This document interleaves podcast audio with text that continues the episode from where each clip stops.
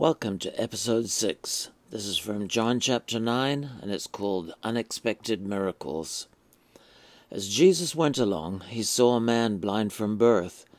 His disciples asked him, Rabbi, who sinned, this man or his parents, that he was born blind? Neither this man nor his parents sinned, said Jesus, but this happened so that the work of God might be displayed in his life. As long as it is day, we must do the work of him who sent me. Night is coming, when no one can work. While I am in the world, I am the light of the world. Having said this, he spit on the ground, made some mud with the saliva, and put it on the man's eyes. Go, he told him, wash in the pool of Siloam. This word means sent. So the man went and washed and came home seeing. His neighbors and those who had formerly seen him begging asked, Isn't this the same man who used to sit and beg? Some claimed he was. Others said, No, he only looks like him. But he himself insisted, I am the man. How then were your eyes opened? they demanded. He replied, The man they called Jesus made some mud and put it on my eyes. He told me to go to Siloam and wash, so I went and washed, and then I could see. Where is this man? they asked him. I don't know, he said. They brought to the Pharisees the man who had been blind. Now the day on which Jesus had made the mud and opened the man's eyes was a Sabbath. Therefore the Pharisees also asked him how he had received his sight. He put mud on my eyes, the man replied, and I washed, and now I see. Some of the Pharisees said, This man is not from God, for he does not keep the Sabbath.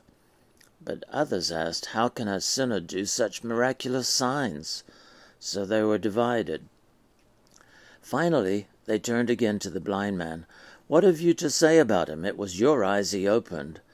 The man replied, He's a prophet. The Jews still did not believe that he had been blind and had received his sight until they sent for the man's parents. Is this your son? they asked. Is this the one you say who was born blind? How is it now he can see?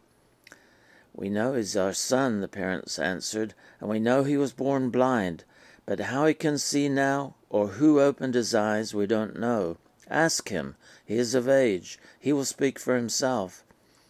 His parents said this because they were afraid of the Jews, for already the Jews had decided that anyone who acknowledged that Jesus was the Christ would be put out of the synagogue. That was why his parents said, He is of age, ask him. A second time they summoned the man who had been blind. Give glory to God, they said. We know this man is a sinner.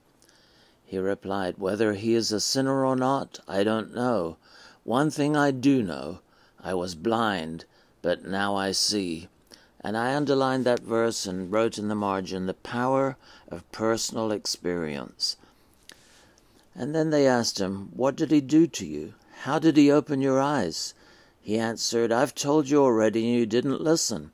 Why do you want to hear it again? Do you want to become his disciples too? Then they hurled insults at him and said, You are this fellow's disciple. We are disciples of Moses. We know that God spoke to Moses, but as for this fellow, we don't even know where he comes from. The man answered, Now that is remarkable. You don't know where he comes from, yet he opened my eyes.